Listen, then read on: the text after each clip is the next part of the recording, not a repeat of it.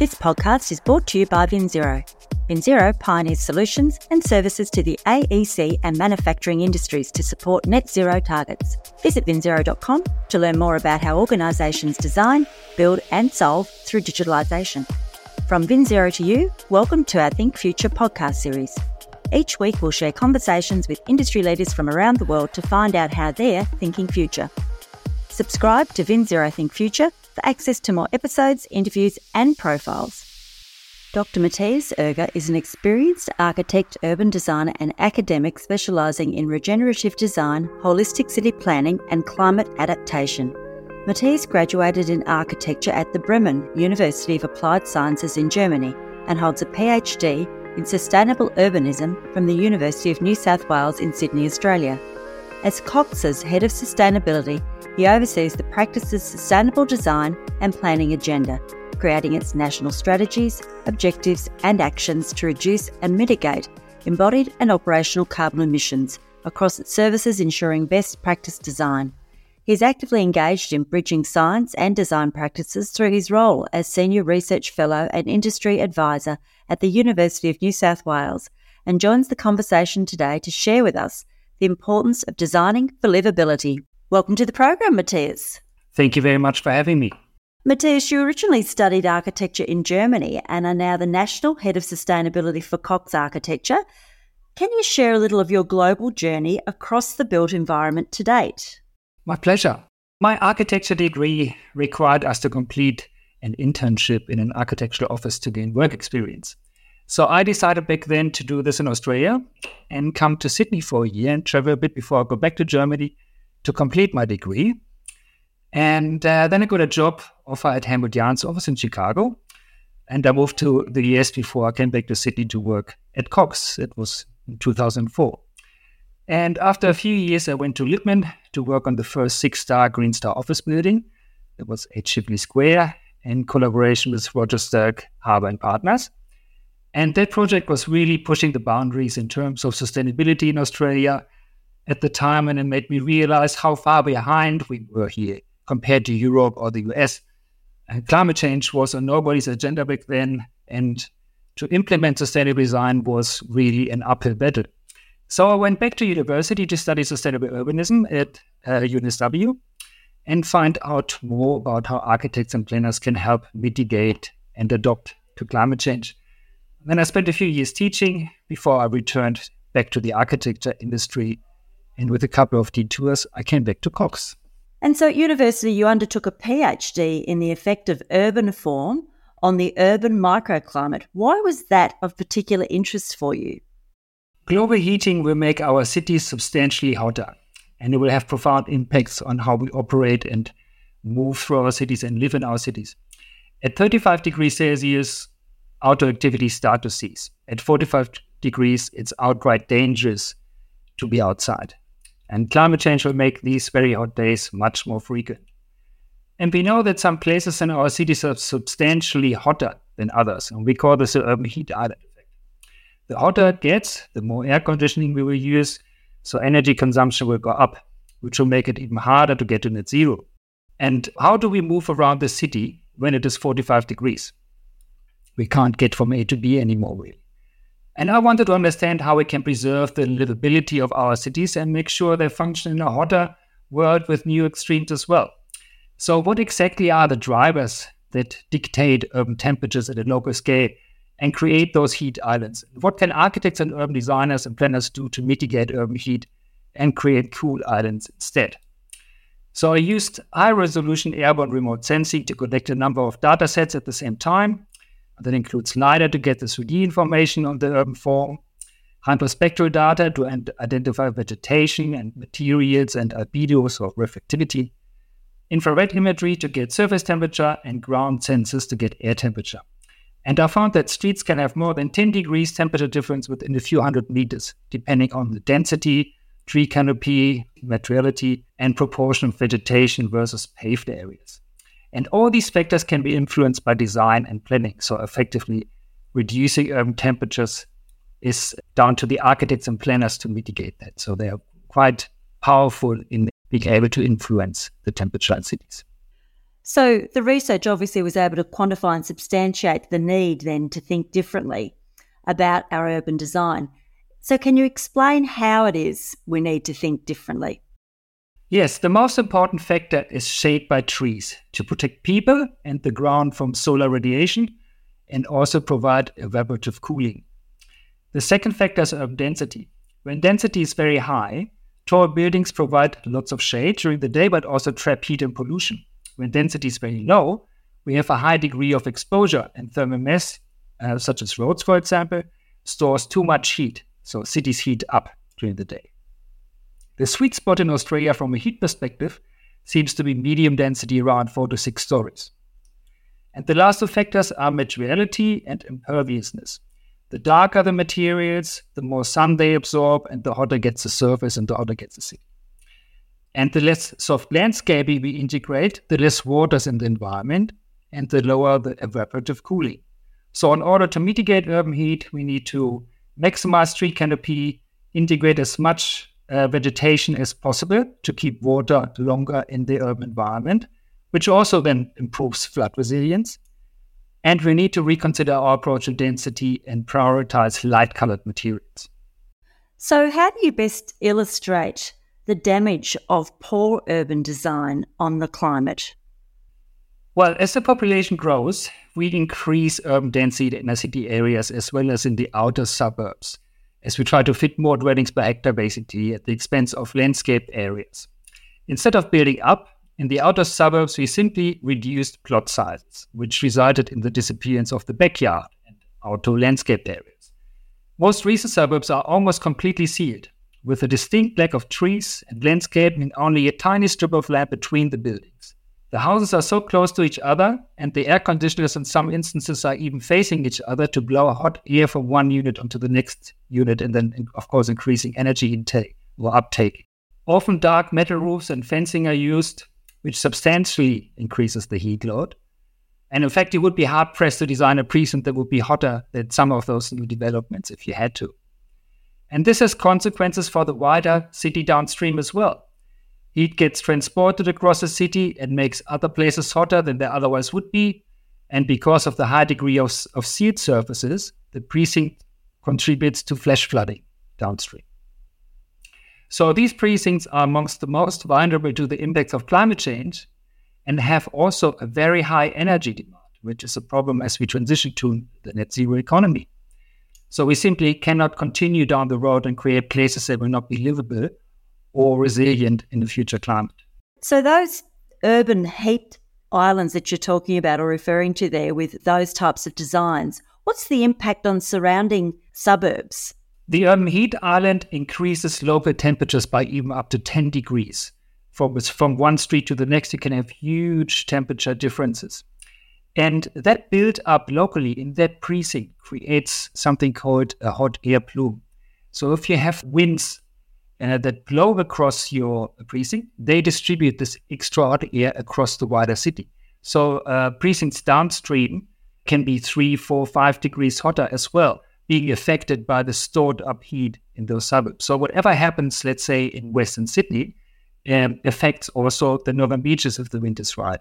And in addition to that, in Australia or in Sydney, we often have heat waves that uh, occur when we have very hot, strong westerly winds and they pick up even more heated up air in the western suburbs and then make the whole kind of experience of extreme heat worse for the rest of the city as well.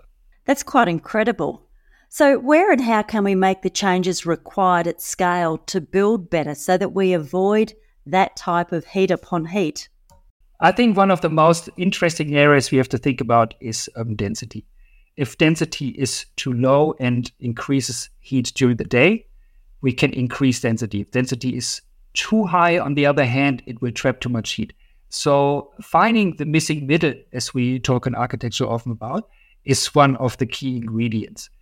Then in the space between buildings, we need to integrate as much vegetation as possible. And the main reason for this is, of course, through trees, we can shade people, we can shade the thermal mass in streets, so the urban environment doesn't heat up as much. Of course, we have other uh, co-benefits, for example, for uh, native biodiversity and creating habitat as well for trees. Um, the other most important factor would be the ground surface. uh, we need to reduce impervious areas and we need to increase green areas and soft landscape areas.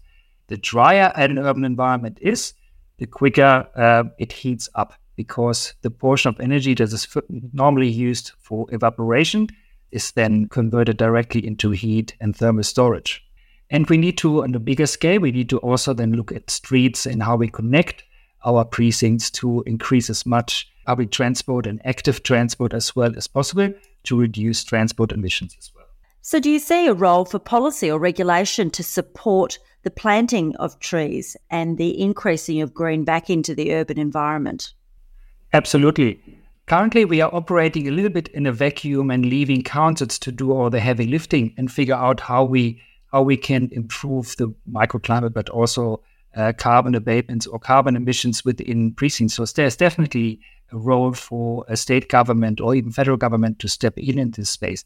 And particularly if, if we look at tree canopies, we can't really focus only on a, a single precinct. As I explained before, the air moves around even even past imaginary uh, boundaries. So we have to have a more holistic and larger scale approach. And there's definitely room for regulations, for example, in mandating lighter colored uh, materials for roofs. There's some cities in the world already mandate that you either have to have a green roof or white roof, for example, Paris or New York as well. So you're not allowed to, to use uh, dark materials anymore. That would make a big difference. But in terms of tree planting, there's definitely a role to establish tree canopy targets. We have to think on a city-wide scale, uh, and we have to also consider other green, additional green spaces, public areas, streets, basically all areas where we can add trees as well and look at that in a wider city scale. So there seems to be many areas for improvement in the sustainable design for the built environment and urbanisation. What is it that concerns you the most? My biggest concern is that in Australia, we are about 10 years behind, let's say, efforts in Europe. So we're catching up quickly, and which is fantastic, but it also poses a lot of, uh, presents a lot of difficulties for us architects and designers in terms of regulation as well. Regulation has to catch up. Often we would like to design greener, and uh, the regulations don't support this. So we have to uh, argue our sustainability case with the clients in terms of long term gains versus short term expenditure. So I think my biggest concern is if we look at the embodied carbon of our buildings, is that we don't really have the materials available at the moment to quickly transition to a zero carbon environment or reduce our carbon footprint substantially of, buildings. Um, many of the greenest products, so to speak, are produced in Europe. And we don't really want to import those and cause all this additional transport miles to ship them to Australia. But sometimes even that stacks up because uh, green products are just not readily available in Australia. I think awareness is probably the most important factor, actually more important than availability of materials, that architects really understand what they design and understand the impact of the lines that they draw.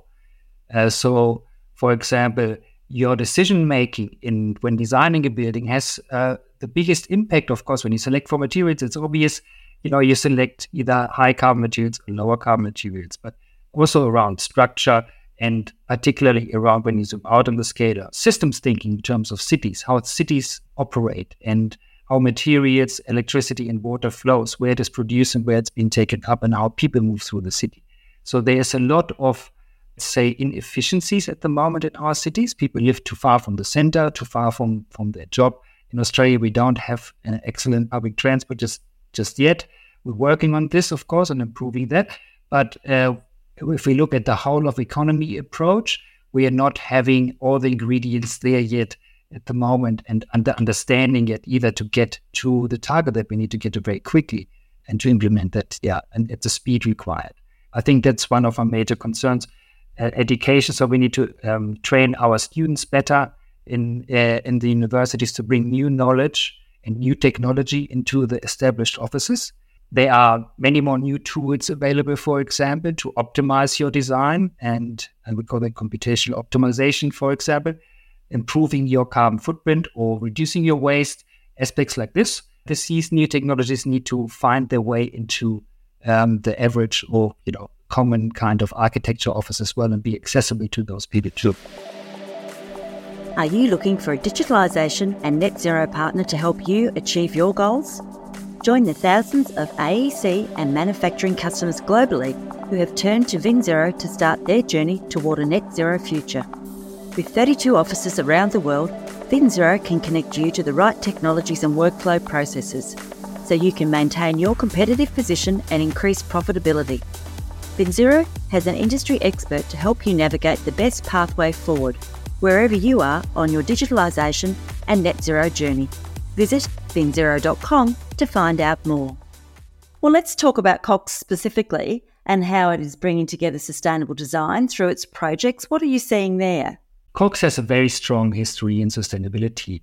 In fact, when Philip Cox established the practice uh, 60 years ago this year, um, he was very much putting an emphasis on designing with nature, using natural materials and creating projects that last the test of time. Let's say durable materials, craftsmanship, expression of structure, and minimizing the quantity of materials that were necessary to, to produce something, to do the job, to create a, a fantastic environment. So we are very well placed in the context of reducing uh, the carbon footprint because it is something that is, we would say, it's in our genes. It is one of our leitmotifs to do more with less. That is one of, uh, of our guiding principles. And therefore, we focus very strongly on increasing efficiency of structure and really using the absolute minimum amount of uh, of materials of you know low uh, high, high, carbon uh, intensive materials such as steel, for example. And we try to integrate as much natural uh, materials as possible. In general, we try to design for deconstructibility uh, because you have to think about what happens to the building afterwards as well. So if you can take it apart again, you can then separate it into the different waste streams and you have a higher rate of recycling. Um, so we try to avoid composite materials and things that you can't take apart. Um, we try to utilize a lot of recycled or reclaimed materials. We have a number of projects where we were quite successful. For example, uh, the Port Eden Welcome Center, where uh, the majority of the building is made out of reclaimed wood from railway bridges, for example, locally sourced as well. Um, so we, we try to focus a lot on uh, the impact of the building over its whole lifetime. And on the other hand, we also try to uh, integrate as much nature as, as possible put an emphasis on biophilic design, uh, inviting plants and nature to, into the building and and kind of blur the boundaries between the building and the surrounding areas. It has a lot of health benefits as well as actually you know, improving the microclimate around the building and then reducing temperatures and therefore reducing uh, energy consumption. So at the end of the day, it's all connected. And what I, I really try to emphasize here is that we are every line that an architect draws is really important and has an influence on the carbon footprint. You have to think about in a small detail, you know, at this very smaller scale, you have to think about how things come together and can be taken apart again. Um, you specify materials, so you have direct impact on the actual carbon footprint of, of the material that you've chosen as well. And of course, before you really, in the beginning of the design phase, you really want to focus on passive design and understanding the site and climate Cox signals to architects declare climate and biodiversity emergency. And we have very ambitious targets towards reducing our own carbon footprint, our operational carbon footprint, as well as the studio, as much as the footprint of our uh, projects as well. We are now moving from what we previously called sustainability to uh, regenerative design. So really, it's it's about uh, creating a positive legacy and uh, positive benefits in all areas. Let's say uh, of the project. And that would include, you know, energy, water, carbon, biodiversity, and, and social culture as well. So we really emphasize on our projects to for the designs to give more than they take. We want to leave a positive legacy to contribute to the environment and society. Now, it's really important to understand since Cox was established, we designed many cutting edge buildings in terms of sustainability. And uh, one of those projects is, for example, the Sustainable Building Research Center at the University of Wollongong, which was the first building in Australia to achieve full living building uh, certification. And it's still the only uh, building to do so. And that is now 10 years ago. Over those 10 years, there was uh, no um, additional living building being designed. And now there are more than 25 uh, buildings at the moment in the pipeline to achieve uh, living building certification. So that is very encouraging, and you can see how the industry is moving towards net zero carbon as well. So, what are a few of the multidisciplinary design aspects required to effectively deliver urban design for our future? I think the most important thing to realize when we design our cities is that we uh, have to recognize the core benefits and the interconnectedness between different systems. For example, we can't design a city without landscaping because, as, as I, we talked about before, it will get too hot, but it will also uh, make for an environment where we don't invite nature, and we don't support native biodiversity, and it will have a, a negative effect on our mental health as well. So I think landscape is one of the most important ones. Of course, we have transport. Transport is the next biggest item in terms of carbon emissions, and urban design enables or precludes active transport, let's say. So if it's too hot, we can't move. If it's not safe, people don't ride the bike. If we have to share a road with trucks, you will not send your kids to school uh, on their bike. So we really have to think about how we connect uh, our destinations, let's say, for example, school, sports, uh, living, working, uh, in, a, in a way that allows for, um, let's say, carbon or reduced carbon travel, more sustainable travel, active transport. The next item would be also we have to look at our energy distribution. At the moment, we are producing energy quite far away on the outskirts of the city or further away, and we uh, use transmission lines to bring it to every house. And why can't we reverse this kind of uh, scenario and produce in every house more energy than the house needs, and then send the energy back to produce hydrogen and start the new green economy? which needs a lot more energy that we can provide. So, your work in quantifying the effects of low and high density design as part of your PhD demonstrated the value of data you said in the beginning in terms of building a better world. What do we most need to be doing with the data? How can data help us design out waste and improve urbanisation? Data is incredibly important to make the case for any sustainable development. We can look at data to create the evidence that we need to implement certain strategies. For example, when we talk to our clients and we require a more upfront investment for uh, in order to save energy in the long term, that's when we need data. We can model uh, energy consumption. We can model even temperature on the streets. We can model the behavior of people in under different scenarios as well.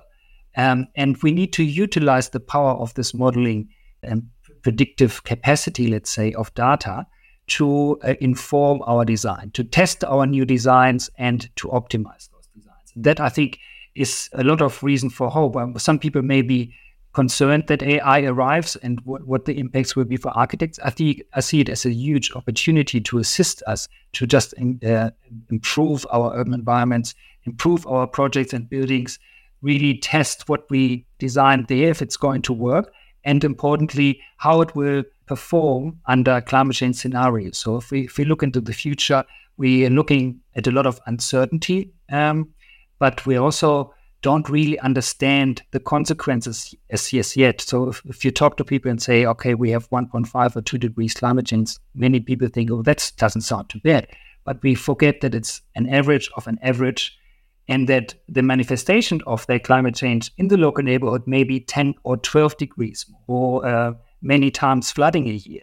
So we have to really look as a society, as well as from a social uh, equity point of view, how we deal with those, you know, ever increasing extreme events, you know, be it bushfires, be it uh, large scale flooding, or be it many, many days of extreme heat. How do we cities operate, and what can we really do to uh, to mitigate that. And data and and AI will help us by verifying and by testing our ideas and uh, helping us also to develop new ways of dealing with these new challenges. So it's a great segue to my last question, which I always like to ask because you've mentioned there in that answer the word future many times. And I always like to end our conversation by asking people like yourself when you consider all the, the great things that are going on in the built environment at the moment and all the opportunities we have to improve where we're at right now. What is it that excites you the most? Australia has always been a land of opportunity. We have all the resources we need to uh, create a truly sustainable society. We have food, we have sun, we have water. Uh, yes, it is misplaced and not available during the rest of the year and, and, not at, at all times in the quantities that we may need it, but we can manage it. It is uh, over the year, it is, it is available. So I think with technological advances, for example, AI, data collection, and so forth, we can really plan better for the future. We have the resources. What we're lacking is effective and long term planning that takes also all the risks and livability of all things. Of course, livability is the most important in respect of climate change into account and improves it and safeguards this. I think we now have to uh, move to the next stage in terms of uh, future planning to safeguard the great you know experiences that we have uh, in our cities here. Architects and planners are perfectly placed to drive the change that we need to transition to a zero carbon economy. Right? We we are used to deal with difficulties, regulations, and balance all different kinds of needs of society, the client, and uh, with outcomes for for the public and the urban realm. So we are perfectly placed to on, on the nexus of decision making to improve um, you know the legacy and include climate change requirements and so forth. So I'm I'm very hopeful. We understand what needs to be done. We are developing tools to help us do what we need to do. And I think uh, the awareness that needs something needs to be done and to be done differently is now apparent to everyone. So I'm quite hopeful that we can now move to a stage where we try to fix things and, and avoid uh, increasing our climate risk further. Certainly, we're very lucky to have an organisation with such a strong history in sustainable design as Cox Architects. And we thank you for coming on the program and sharing your insights. We look forward to hearing more from you in the future. Thank you so much for having me. This podcast was brought to you by VinZero. VinZero help the AEC and manufacturing industries keep pace with digital change and achieve their technological and sustainability leadership goals. VinZero is a company that cares about creating and building a better world. Together, we are working with industry and environmental experts, providing forums and platforms through our VinZero Think community to create conversations that matter to our future generations. We invite you to join in the conversation and participate in our Think community. Like and subscribe to Think Future to stay up to date with the latest innovations and conversations as we take AEC and manufacturing around the world closer to zero. You can download our podcast at vinzero.com or from your favourite podcast platform. From VinZero Think Future, thanks for listening.